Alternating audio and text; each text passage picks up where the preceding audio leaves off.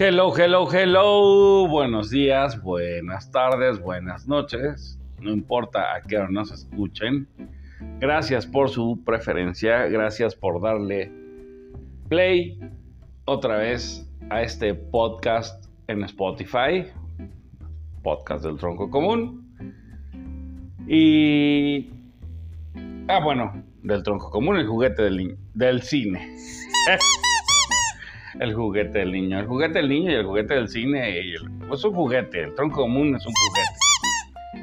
En fin, eh, bueno, hoy voy a platicar una película que pues que me devuelve a mi adolescencia. Se estrenó en 1986 y se llama Nueve y media semanas, o como le decíamos en México, eh, nueve semanas y media.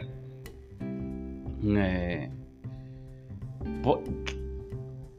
bueno, no sé, volverla a ver ahora, la verdad es un asunto un poco raro por los tiempos que estamos viviendo. He de confesar que la recordaba mucho mejor de cómo es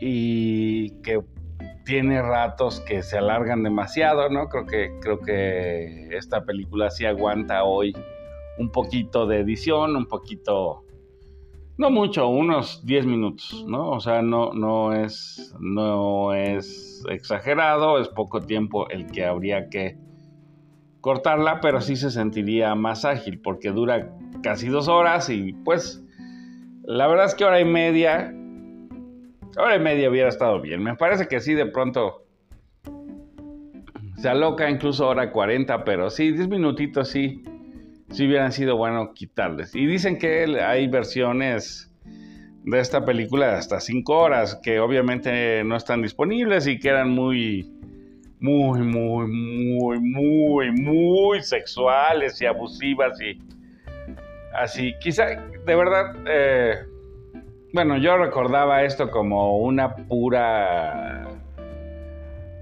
puro placer, una, una película de puro gozadera y ahora que la veo sí se me hizo un poco así de, amiga, date cuenta, ¿no? Eh, insisto, creo que ya me estoy siendo influido por la mentalidad de hoy que pues nos tiene así como un poco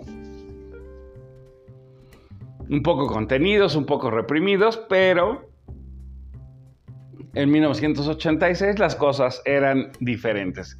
Y sí, la verdad es que hoy sí se siente un poco machín, a veces hasta cae un poco mal el abuso, pero eh, pues en su momento era otra la vibra y en su momento era una lección de cómo ponerle chispa a la relación o cómo ligarte a una morra, ¿no? Así. Era una cosa bonita. Bueno, por si no la han visto, eh, voy a intentar hacer un, breve resumen. Kim Basinger, que en ese momento tendría 30, 31 años, eh, es una mujer divorciada que trabaja en una galería de arte y que yendo a comprar comida se encuentra ahí a un fulanito que la mira raro y luego la empieza a perseguir, ¿no? El tipo está así medio loquito, es acosador es Vicky Rourke, que la verdad, aunque tiene un añito más que ella, un año y tres meses, por ahí así, se veía más joven. Y bueno, esta, es mi impresión. Y además, Kim Basinger tenía un cuerpazo, ni, ni duda cabe, estaba, tenía unas piernas muy bonitas, una una buena cintura, unos hombros bonitos, un cuello muy bonito, pero creo que su rostro nunca fue el más, eh, el más sexy. Eh, incluso me gustan sus labios y su nariz, pero sus ojos, no sé, me parecen tristes, me parecen un poco secos, un poco... A lo mejor le faltan cejas, no sabría decir. Eh, pero en su momento era un símbolo sexual y por supuesto causaba sensación y todo el mundo soñaba con, eh, con ver a Kim Basinger quitándose la ropa al ritmo de You Can Leave Your Hat On, que se volvió así como el estándar de qué tenías que hacer en un en un video de MTV para que el video tuviera éxito, ¿no? Cuando menos eso.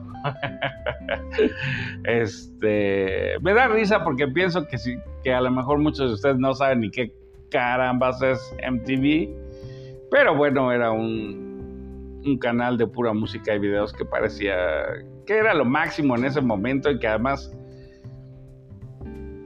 mm, pues si no estabas ahí, no estabas, no existías, ¿no? Incluso esta película tan tiene un guiño a, la... Digo, todo el soundtrack fue maravilloso, por supuesto había que comprarlo, había que escucharlo, había que ponerlo, había que disfrutarlo, pero incluso en unas escenas por ahí aparece Ronnie Wood de sus satánicas majestades, los Rolling Stones, porque, porque era la... Mm, bueno, ya ni, ya ni acabé de contar la trama, pero es que sí quiero decir, ¿cuál era lo importante de esta película? Independientemente de que no había homosexualidad ahí, ni, ni esta idea de que había algo más que plátanos y papayas, no existía eso. Este, pues sí era un instructivo de cómo pasarla bien con una novia, ¿no? O sea, si ya tenías una novia y tenías algo de confianza, podías intentar alguno de estos juegos. A mí el que más me gustaba, sinceramente, era el de la comida, pero pues podía ser el hielo, podía ser los ojos vendados, podía ser lo que tú quieras, ¿no? Y eh, eh, lo del fuete y sus nalgadas, o sea, lo que tú quieras, era muy divertido, era muy entretenido. Pero lo importante es que la película tiene esta vibra de felicidad que reinaba en los ochentas. Yo debo confesar que yo sentía que la vida era así, muy placentera, eh, pura felicidad, todos los días había cosas nuevas, todos los días eran felices, todos los días era... O sea, tenía esta vibra, la película tiene la vibra, incluso creo que la conserva, o sea, de, de que la vida es para divertirse, es para gozarla. El hedonismo estaba a tope, mm, sentíamos que el mundo nunca había sido más sexy, más conectado, más moderno, más tecnológico, más, más bueno con los humanos, ¿no? Y entonces era una especie de euforia colectiva, ¿no? Desde la moda, los peinados, eh, si se fijan ahí, pues estaba la modita esa bastante chafaldrana de las de las sombreras, pero tenía, tenía su chiste, ¿no? Por allí Kim Basinger se viste de hombre y se pone un bigotito rubio, una cosa bastante loca, pero digamos, me parece que fue de esos momentos en que todo estaba saliendo bien y confiábamos ciegamente en la vida y pensábamos que todo iba a estar bien para siempre. Obviamente todos tenían sus dramas, ¿no? Digo, en lo personal cada quien estaría pasando dramas diferentes en la prepa o eh, según en su escuela, con la novia, con la pareja, lo que fuera. Pero existía una muy bonita sensación de confianza en el futuro. Y eso era muy reconfortante, ¿no? O sea, digo, ojalá, ojalá todos ustedes sigan teniendo confianza en el futuro y ojalá el futuro sea bueno para todos, pero eh, eh, había una euforia loca por, por la moda, por, por la tecnología, o sea, por ejemplo aquí había... Quizás eh, fue un tiempo muy bonito porque pongamos la música. Sí, había cassettes que ya no se usan y ya había CDs, pero pues seguramente tú podías tener en tu casa todavía eh, LPs, ¿no? Vinil, que era muy, muy, muy común, muy normal y a nadie no eran caros ni había este O sea, no era una moda, estaban todavía, se vendían cotidianamente y eso era bonito. Y claro, todavía se podía grabar el cassette de, la televisión o del radio, ¿no? Y pues eso tenía cierto encanto, como que te sentías más dueño del mundo, más dueño de las cosas, no todo era así como bueno, pues ahí lo descargo en un pinche telefonito, ¿no? O, lo escucho en YouTube, pero no es mío, no, no, no hay... había cierto afecto a lo material, un afecto quizá exagerado, pero que se sentía sano. Se sentía reconfortante de algún modo. Era como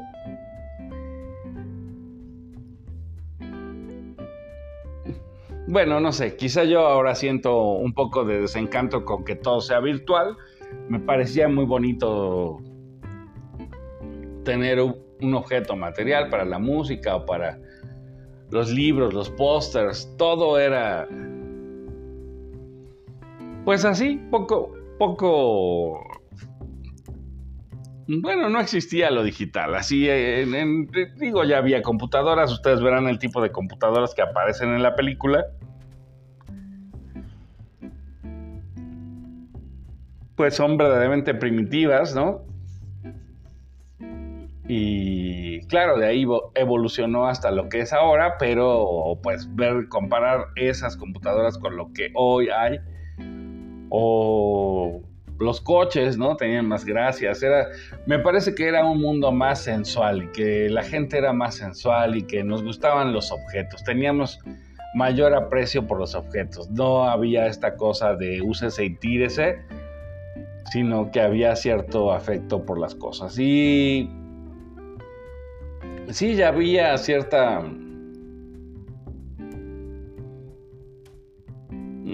pues cierta vibra extraña que comenzaba a colarse. Si, si ven allí la ropa de Mickey Rourke en el closet, pues verán que tiene solo un tipo de pantalón, solo un tipo de camisa, solo un tipo de saco.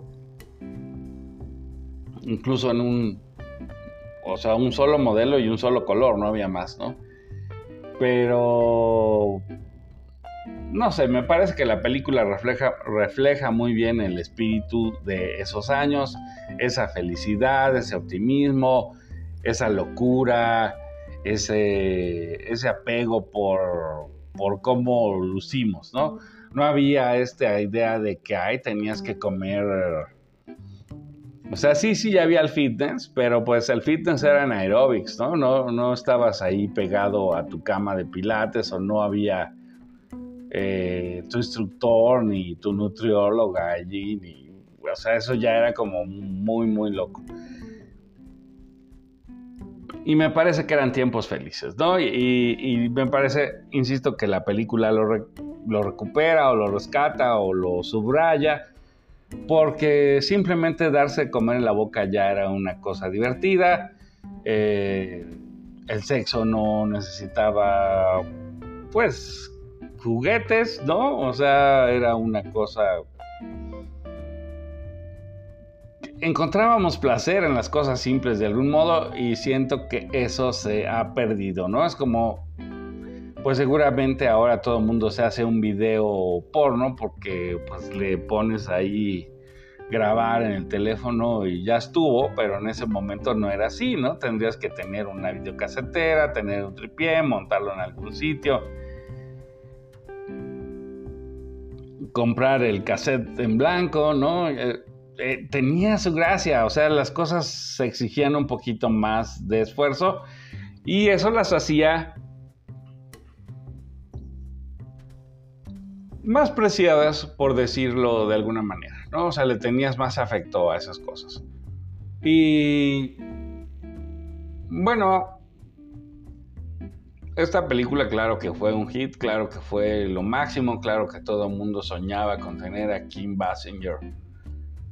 O, a un amorío con Kim Basinger, aunque solamente durara nueve y media semanas. La verdad es que ya tenía un mensaje como de sí, sí, de, sí de amiga, date cuenta, sí de aguas, hay gente abusiva y todo. Y al parecer la novela en que se basa esta película era mucho más ruda, ¿no? Porque la experiencia de la escritora era, era un libro autobiográfico y pues ella contaba que la habían tenido incluso como esposada una mesa de café y no le dejaban hablar y así, ¿no? Pero pues no sé, a lo mejor las morras de los 80 también tenían más ganas de, de, jugar, ¿no? Aguantaban más lo que era así todo. O sea, a mí... Bueno, esto no se trata de mí para nada, entonces no, ya, me callo, pero este... Pero vean la película, ¿no? Incluso esta idea de que se ponen a pelear con unos fulanos que pasan y les gritan y, y los persiguen y tienen sexo en la calle, bajo el agua, pues yo no me imagino estar ahí en un drenaje y estarme mojando mientras tengo sexo. Pero, pues claro que, claro que se ve, se ve interesante. De ahí a que lo hagas, pues, no lo sé, no me parece tan, tan, tan lógico, ¿no? no por el agua, sino porque es este, pues el agua que escurrió de un edificio, un edificio con, con un, pues con muy contaminado, muy sucio, Recuerden que los ochentas, yo creo que por esas fechas empezó el no circula y esas cosas y la verificación, porque ya estábamos, ya se morían los pájaros ahí, se caían de los árboles. En fin, no se trata de eso, se trata de que, pues la película es así, pura diversión, pura gozadera. Es cierto que se dibuja ahí un dramita que es de lo que quería hacer el resumen, pero pues nada, es esta mujer que está divorciada, eh, que comienza una affair con un desconocido, le parece cachondo, le parece galán, eh, él es bastante maltratador, ¿no? Por si, por si no saben cómo hacerse ustedes los interesantes, pues resulta que de pronto ser impredecible o espontáneo o como ustedes quieran denominarlo, funciona, ser incluso un poquito peligroso funciona. Y bueno, la película le va subiendo de tono, ¿no? De pronto ya, pues, participa una tercera persona, cosa que pues sin consentimiento y eso, ¿no? Pero insisto, eran otras épocas y no hay que, no hay que colgarnos de la lámpara. Eh, me parece que, aunque siempre ha estado mal, pues eh, no se sentía tan grave. Y sí, por supuesto, la película es un poco machina, ¿no? Siempre es ella la que está frágil, la, la mujercita eh, que se deja querer, que se deja adorar, que se, que se deja besar, comer y lamer y todo, pero, pero así como, ay, pues yo solo soy la muñequita, ¿no? Eh, pues sí, también eso implicaba que él fuera el que ponía siempre todo el dinero, que él eh, decidía cuándo, cómo y dónde, que digamos, es muy evidente aquí que en la película el personaje masculino es quien controla las acciones y la otra pues simplemente le parece interesante dejarse llevar, quizá es su proceso para saltar el divorcio, quizá es esta idea de un clavo saca otro clavo, ¿no? Estaba intentando pues volver a empezar o, distraerse o que se le pasara la tristeza del divorcio. Y pues al principio le gusta, le hacen regalos, la, la visten, la peinan, la alimentan, ¿no? hay que decirlo, yo creo, pues son como los roles originales, ¿no? De hombre y mujer, que bueno, yo sé que hoy dicen que no existen, pero pues me parece que hay que estar un poco ciego para no darse cuenta de que siempre existieron. En fin, no vamos a discutir eso, la película tiene buenos ratos, tiene apenas un poquito de drama.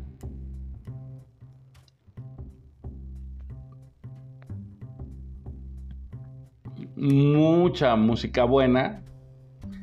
Les recomiendo mucho el soundtrack. Incluso si no lo compran, pues póngalo ahí en YouTube. La verdad es que la música vale mucho la pena. Quizás descubran algo nuevo. Quizás solamente lo recuerden pero es una de esas películas que resultaban muy, muy, muy, muy placenteras, muy divertidas, felices y sobre todo ideales para un sábado cachondo con tu novia, ¿no? Eh, bueno, ya no me extiendo, ya el programa pasado fue un poco largo, ya nos salimos de la zona de las películas de terror, les hayan parecido o no les hayan parecido las de terror pues ya ni modo, comenten, platíquenos. Les recuerdo que tenemos Twitter, Instagram y Facebook. Somos Cinemole, estamos en Spotify y cada sábado hay un nuevo episodio. Esto fue el tronco común, el juguete del niño. No es cierto, el juguete del cine. ¿Qué me pasa hoy? Estoy bloqueando. Bueno, ya. Una, dos, tres. Abracadabra. Este capítulo ha terminado. Tengan ustedes feliz fin de semana. Disfrútenlo, gócense. Pongan nueve y media semanas, cachondense, tóquense, bésense, lámanse. Sean felices, aunque sea por pura rebeldía. Muchas gracias por escucharnos. Los esperamos la próxima semana. Hasta pronto.